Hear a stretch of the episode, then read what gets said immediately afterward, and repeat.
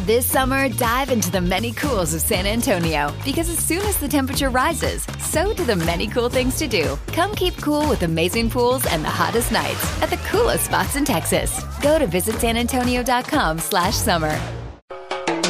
Welcome aboard to Cruise Radio, your home port for everything cruising. Subscribe to our newsletter and weekly radio show at cruiseradio.net.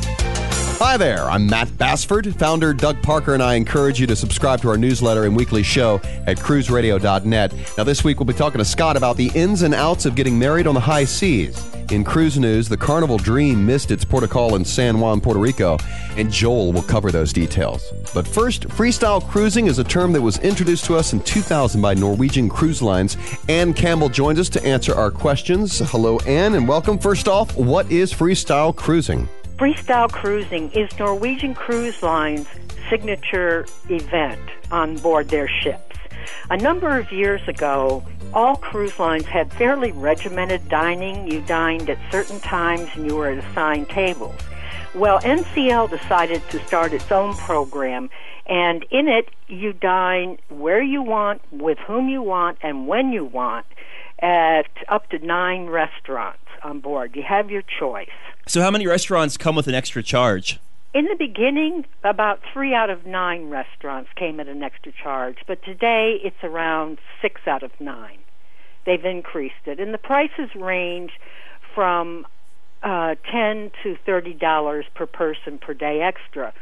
So I suggest if you're going to try this that you budget in about hundred dollars a week more for food.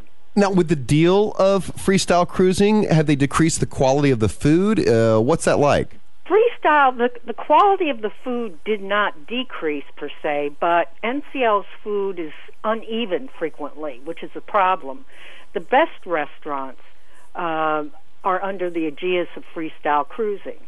But sometimes the food is great and sometimes it isn't. It depends on the ship and it depends on the restaurant. So NCL is known for some mm, food inconsistencies uh, in general. Yes, exactly. They're in the works of trying to improve it, but at this time, some ships I get reports on and people love it, and some ships not so much. Hmm. So, with all the different dining options, how do the gratuities work? On NCL, at the beginning of your cruise, tipping is charged to your cabin, to your account. And you can adjust that up or down later if you want, but it's a set amount that you, that you pay in advance. And it's pretty much standard for the cruise industry. It's about $10 per person per day. And that includes all the restaurants. So in that way, it's a lot easier. It sounds to me freestyle cruising might be pretty good for families. Would that be safe to say? NCL has quite an active children's program, so it's very good that way. Uh, for regular sized families, I would recommend it. However, if you're going with an extended family or a larger number of people, you may have a problem because there are no reservations except at the most expensive. And it's difficult to find larger tables at dinner time in the main restaurants. So if you've got a group, you're better off going on a regular cruise ship where you can know in advance that you're going to get to sit with your family and friends. So with freestyle cruising, is there any certain uh, like dress policy? Another part of freestyle cruising is that you can wear pretty much whatever you want uh, within reason. Is that different from their normal dress policy?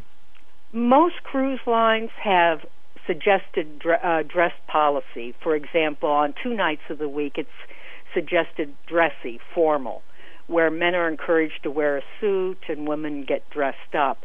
On NCL, however, you can pretty much wear whatever you want. However, I don't recommend jeans in the dining room at night.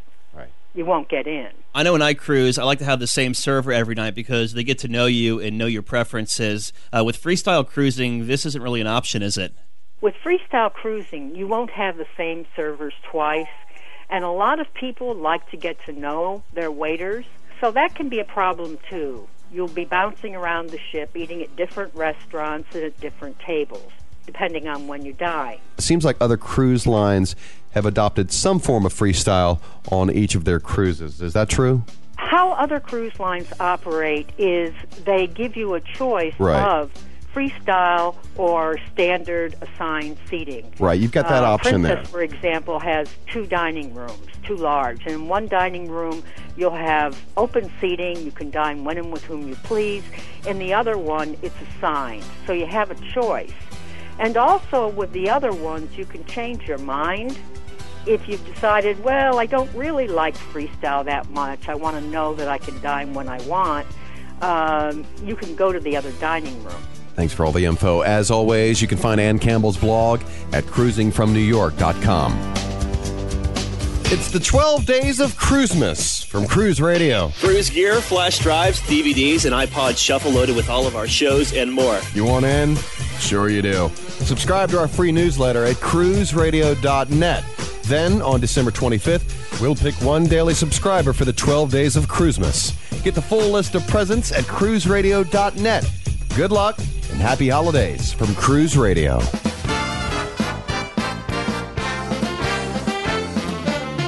Weekly contributor Scott Lara is a lobbyist and the founder of jacksbloggers.com.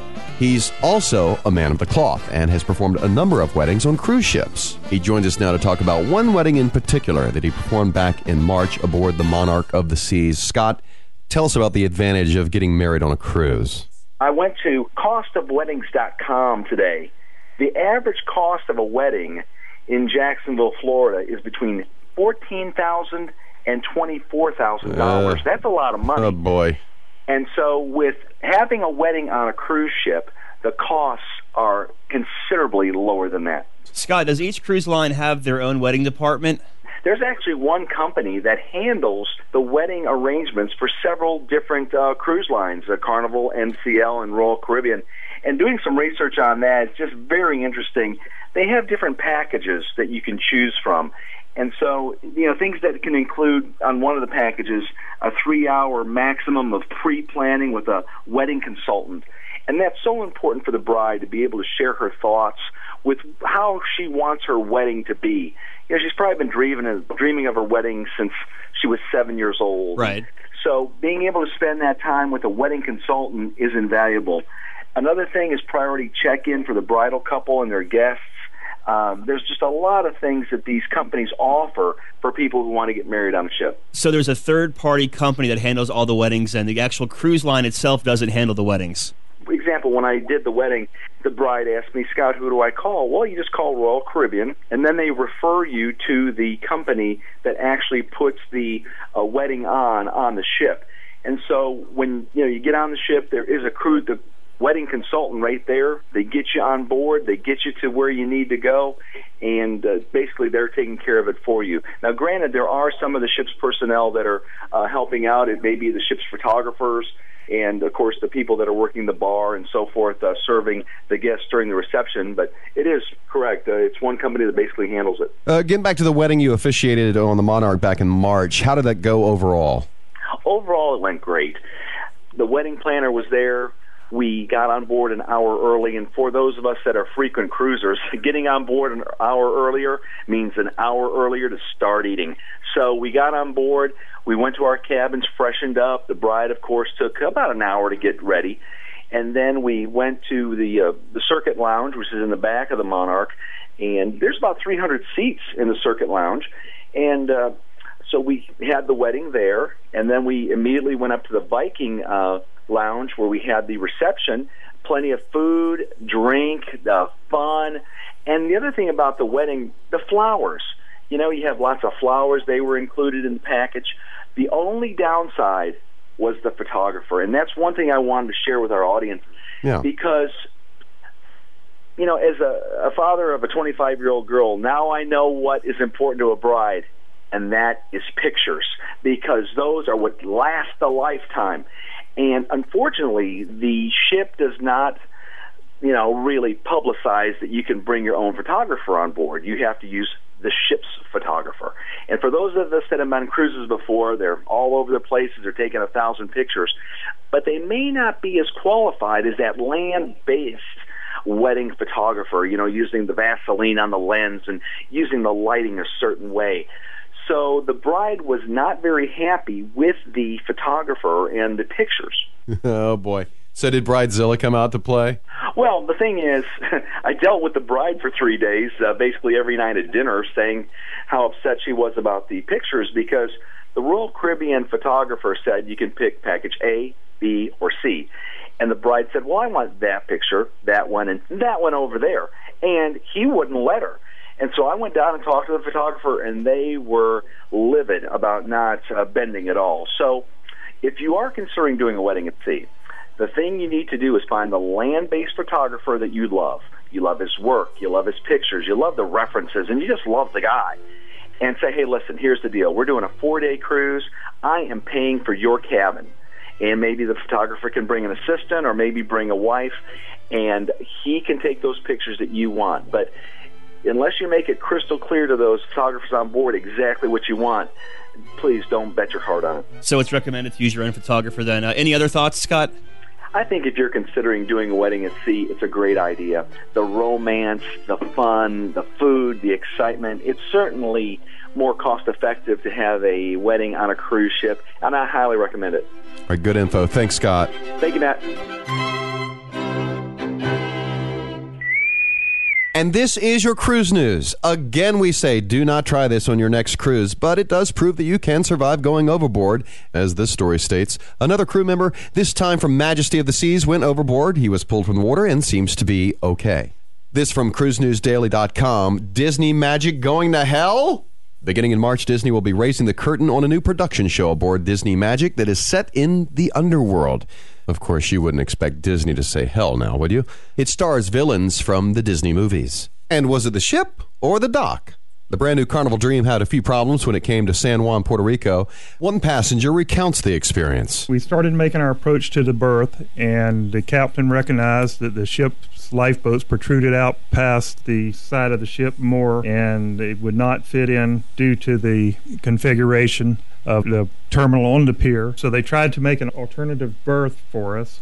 And due to the draft of the ship, we was unable to go to the uh, other berth. From Instead. San Juan, we went to Grand Turks, and he instead of getting in there at eleven o'clock, he got us there at seven o'clock in the morning. So we actually got an extra four hours of port time. Joel joins us now. What exactly is the configuration of that pier in San Juan?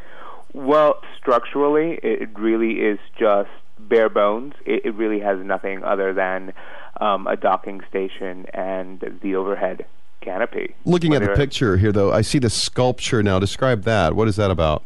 it's kind of just like an overhead. It, it, it Ah. there is nothing to it other than it was just a sculpture that was designed about eight years ago, and it's that dock has been operating with it since 2006. Do ships actively use that dock? They do. They use it for day trips. They don't use it for boarding regular passengers. They just use it for um, for disembarking. And So it's not an embarkation dock per se, No. it's just a, a docking station. it is an, uh, what they call an on-call port. Okay. How, how many cruise ship piers does San Juan have? Specifically for Yeah. cruise ships, I believe it's five or six. So this was an off event for the Dream to even visit San Juan. Does Carnival typically not sail into San Juan? Well, they sail by San Juan. They do have some day trips, like on-call trips. But no, this really was just kind of a, a stop because if you, even if you go on the on the Carnival website, you'll see that the regular itinerary does not include San Juan. The big question is, what the heck are they going to do with that the metal sculpture? Get rid of it. I guess so. I'm, actually seeing here now the uh, Associated Press quotes San Juan's port director as saying the port now plans to dismantle what he says is a sculpture at a cost of $2 million, and they Right. would possibly sell it as scrap metal as it would be too expensive to relocate. Joel, thank you for your perspective. No problem. Next week, Ann Campbell will compare Eastern and Western Caribbean cruises. Plus, Laura joins us in studio talking about her recent sailing on the Carnival Dream. Admit it, you know you like it, so tell everyone to go to cruiseradio.net. Thanks for subscribing and listening. I'm Doug Parker. And I'm Matt Bassford, and this is Cruise Radio.